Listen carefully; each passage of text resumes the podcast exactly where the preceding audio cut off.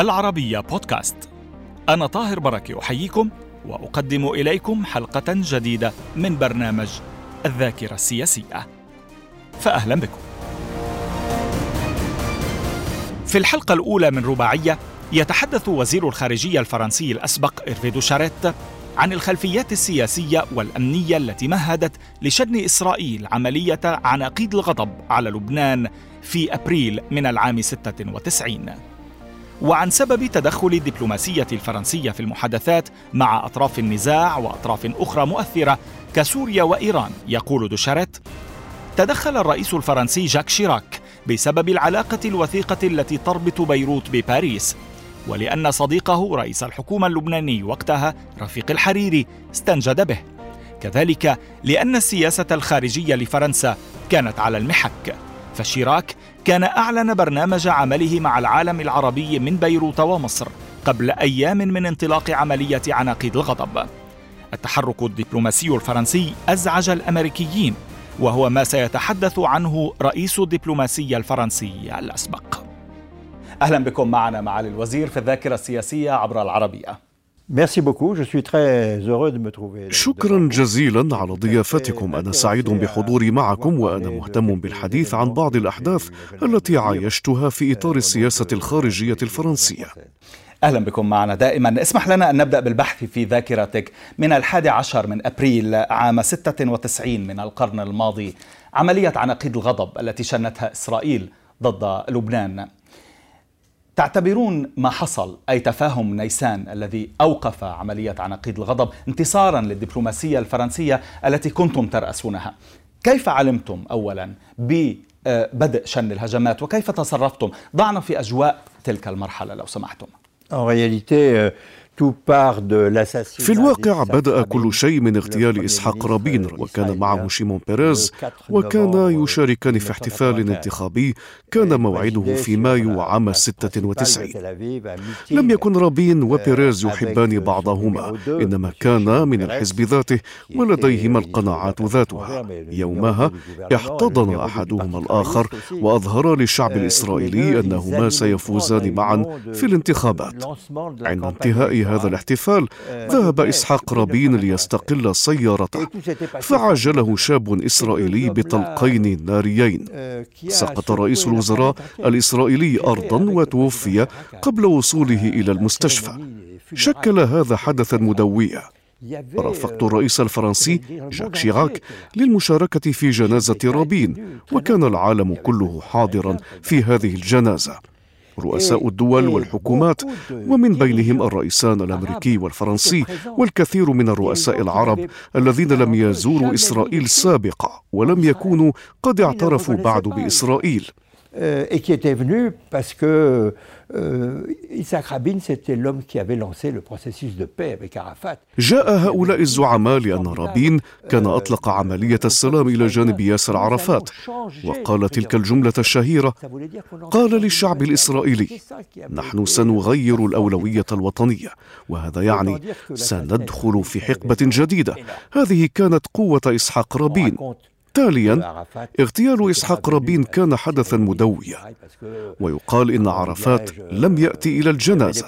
ربما لأسباب أمنية أو سياسية ولكن بعدها بأيام أتى أحد الأشخاص وطرق باب منزل أرملة رابين وكان ذلك الشخص هو ياسر عرفات. أتى بمفرده لتقديم واجب العزاء للتعبير عن مشاعره وحزنه على رابين وتقديره لما بذله سويا من أجل تغيير تاريخ المنطقة. Euh, la campagne électorale euh, a continué avec Shimon Peres qui est devenu Premier ministre. بعد ذلك استمرت الحملات الانتخابية مع شيمون بيريز الذي أصبح رئيسا للوزراء. ترافق ذلك مع ارتفاع منسوب التوتر السياسي والأمني. في ذلك الوقت كان حزب الله وحماس يقصفان أهدافا إسرائيلية وهو ما وضع تحديات عدة أمام الحملة الانتخابية لبيريز. منافس بيريز وقتها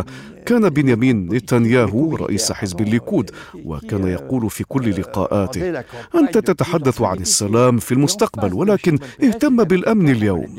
وشيئا فشيئا بدا لبيريز أن عليه أن يثبت للناخب وللرأي العام الإسرائيلي أنه رجل الأمن بقدر ما هو رجل السلام. من هنا أتت العملية العسكرية الإسرائيلية ضد أهداف في لبنان وهي لم تقتصر على ضرب أهداف لحزب الله فحسب. انما طالت أيضا بنى تحتيه لبنانيه Alors il n'y avait pas de troupes au sol, mais des bombardements aériens, des bombardements de la marine, des bombardements de l'artillerie, euh, enfin tous les moyens. صحيح أنه لم يحصل توغل بري إسرائيلي داخل الأراضي اللبنانية، إنما كان هناك قصف بري وبحري وجوي. كان شيمون بيريز يعتزم وقتها دفع السلطات اللبنانية إلى السيطرة على سلاح حزب الله. هذا كان الهدف من العملية الإسرائيلية التي أطلق عليها اسم عناقيد الغضب. كان ذلك في العاشر من أبريل عام 96 الكل كان يشعر بالإحراج. نحن في فرنسا كنا معنيين بما يحصل لسببين. السبب الأول لأن الأمر يتعلق بلبنان ومعلوم أن هناك رابطة صداقة ومصالح تجمع بين الشعبين اللبناني والفرنسي. Comme Chirac m'avait dit, j'ai trouvé cette formule assez pertinente, il m'avait dit le, le Liban, c'est la porte d'entrée de la France au Proche et au Moyen-Orient. قال لي شيراك إن لبنان هو بوابة فرنسا إلى الشرق الأدنى والأوسط. كما تعلمون كان لرفيق الحريري علاقة صداقة ربطته بالرئيس شيراك. ولذلك استنجد به وبفرنسا. السبب الثاني هو أن الرئيس الفرنسي كان أطلق سياسته الشرق أوسطية في زيارتين رسميتين الأولى من بيروت والثانية من القاهرة. قبل أيام من اندلاع عملية عناقيد الغضب. من بيروت شدد الرئيس شيراك على وجوب الحفاظ على سيادة لبنان وحماية حدوده. وفي مصر عبر شيراك من جامعة القاهرة عن سياسة فرنسا حيال الشرق الأوسط. كان ذلك في الرابع من إبريل في بيروت والسادس من إبريل في القاهرة. وفي العاشر من إبريل عام 96 أعلن شيمون بيريز عملية عناقيد الغضب. ماذا كان موقفنا؟ إن لم نتحرك فإن سياستنا الخارجية كانت ستتلاشى حتى قبل ولادتها. وتاليا كنا ملزمين القيام بعمل ما. Que le président de la République, après que nous ayons parlé ensemble longuement, qu'il ait reçu Rafik Hariri euh, le, le 14 avril au soir. Euh, بعد استقبال الرئيس الفرنسي جاك شيراك لرئيس الحكومة اللبنانية رفيق الحريري مساء الرابع عشر من أبريل صدر بيان عن الخارجية الفرنسية يشير إلى أن وزير الخارجية سيتوجه إلى الشرق الأوسط هكذا بدأت الأحداث. ماذا كان علينا أن نفعل؟ استقبلني شيمون بيريز بالترحاب واستمع إلي لكنه لم يكن يأخذ بنصائحي. كذلك كان لدى المسؤولين السوريين الكثير من الشكوك حيال المبادرة الفرنسية. لذلك كنا نعمل على إقناع الآخرين بإصرارنا على هذه المبادرة. هذه كانت البداية بداية العملية الفرنسية. إذا جاز التعبير. فرانسيز. بدأنا نتحدث عن بعض اجتماعاتكم لوقف إطلاق النار في عمليات عناقيد الغضب. حدثنا عن بالتفصيل أكثر لو سمحت عن بعض لقاءاتكم مع المسؤولين الإسرائيليين والسوريين بشكل أساسي. ما الذي كان يدور فيها؟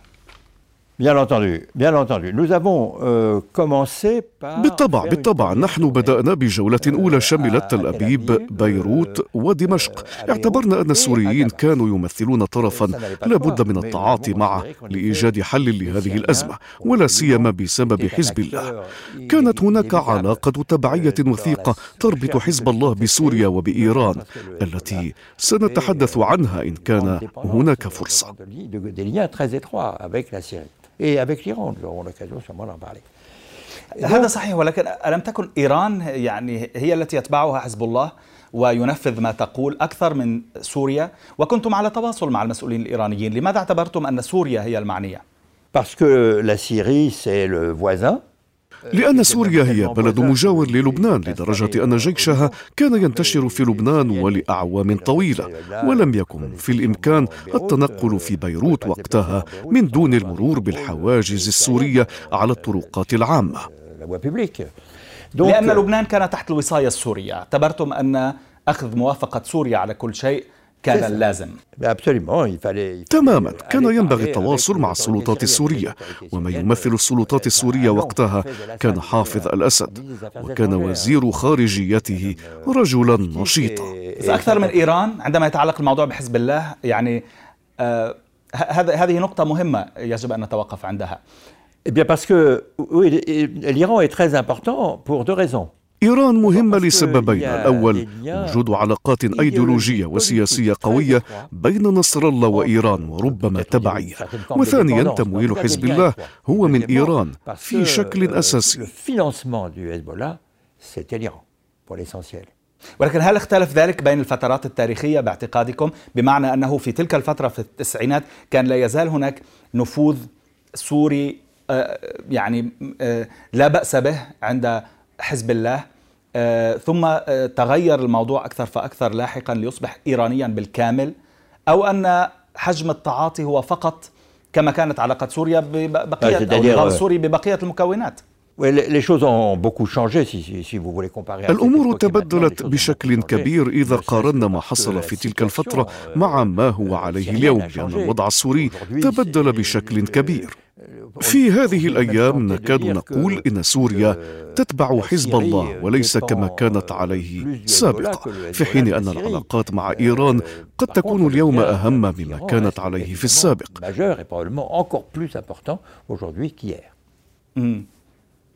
تمام سأعود إلى المفاوضات نعود إلى مواضيع لقاءاتك قمنا بجولة أولى وفي نهاية الجولة الأولى استطعنا أن نضع مشروعا للتفاهم مشروعا للوساطة خلال 48 ساعة حاولنا أن نتفاوض مع الولايات المتحدة التي لم تكن تريد التفاوض معنا ولذلك أعلنا عن هذا المشروع لم تكن تريد ذلك بمعنى أنها لم تكن سعيدة جدا كما فهمنا في مذكراتك من حجم التدخل الفرنسي في هذا الموضوع. كانت تريد هي أن تقود المفاوضات؟ Eh bien, un peu les deux. C'est-à-dire que d'abord, euh, la première question, c'est الأمران معا. بداية السؤال الأول الذي يطرح نفسه. هل أطلع الإسرائيليون الأمريكيين مسبقا على عملية عناقيد الغضب. لم يقولوا لنا شيئا. نحن نعتقد أنهم أطلعوا الأمريكيين. الأمريكيون كانوا يتركون الحبل على الغارب بمعنى أنهم يسمحون للإسرائيليين أن يمضوا قدما في عملياتهم العسكرية إلى أن وقعت مأساة قانا أي حصل هذا الحدث. وفي وسط هذه الحملة العسكرية الإسرائيلية. وقد بدل المعطيات في جنوب لبنان. سأعود إلى قانا في سياق الحلقات. لأننا لم نصل إليها بعد. ولكن في الفترة التي لازلنا نتحدث عنها كانت إسرائيل لا تزال غير مستمعة بالشكل الكافي لما تقولونه أثناء تقديم الاقتراحات الحلول آه، لها. و... و... و... وماذا يعني كيف كانوا يردون؟ ماذا كانوا يقولون؟ وماذا عن المسؤولين السوريين أيضا؟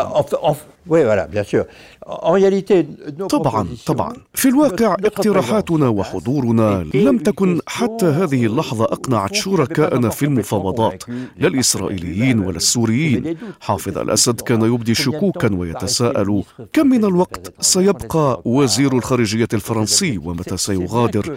وما هي أهدافه؟ بعد أيام عده في مؤتمر صحفي في بيروت قلت للمره الاولى لن اغادر قبل ان احصل على تفاهم لوقف اطلاق النار وفي اطار حل دائم كنت ترد بذلك على الرئيس السوري على كلام الرئيس السوري على شكوك السوريين والإسرائيليين كنت أطرح الأمور بوضوح وبقوة ولم تكن بعد قد طرحت بهذا الوضوح هذه نقطة واضحة ولكن استفسار آخر. ما فهمته في مذكراتك هو أنه النظام السوري كان آه، سعيدا بالتدخل الفرنسي لكي لا يبقى الدور الكلي في هذا الملف للولايات المتحدة وهي يعني آه، تتهمها بالانحياز لإسرائيل تماما في هذا الشأن. C'est ça, vous avez raison. D'abord, au début, les Israéliens نعم معك حق. في البداية كنا كلما نؤكد إصرارنا على البقاء حتى النهاية من أجل التوصل إلى نتائج وأن نجلس إلى طاولة المفاوضات كلما زاد استياء الإسرائيليين وانزعاج الأمريكيين.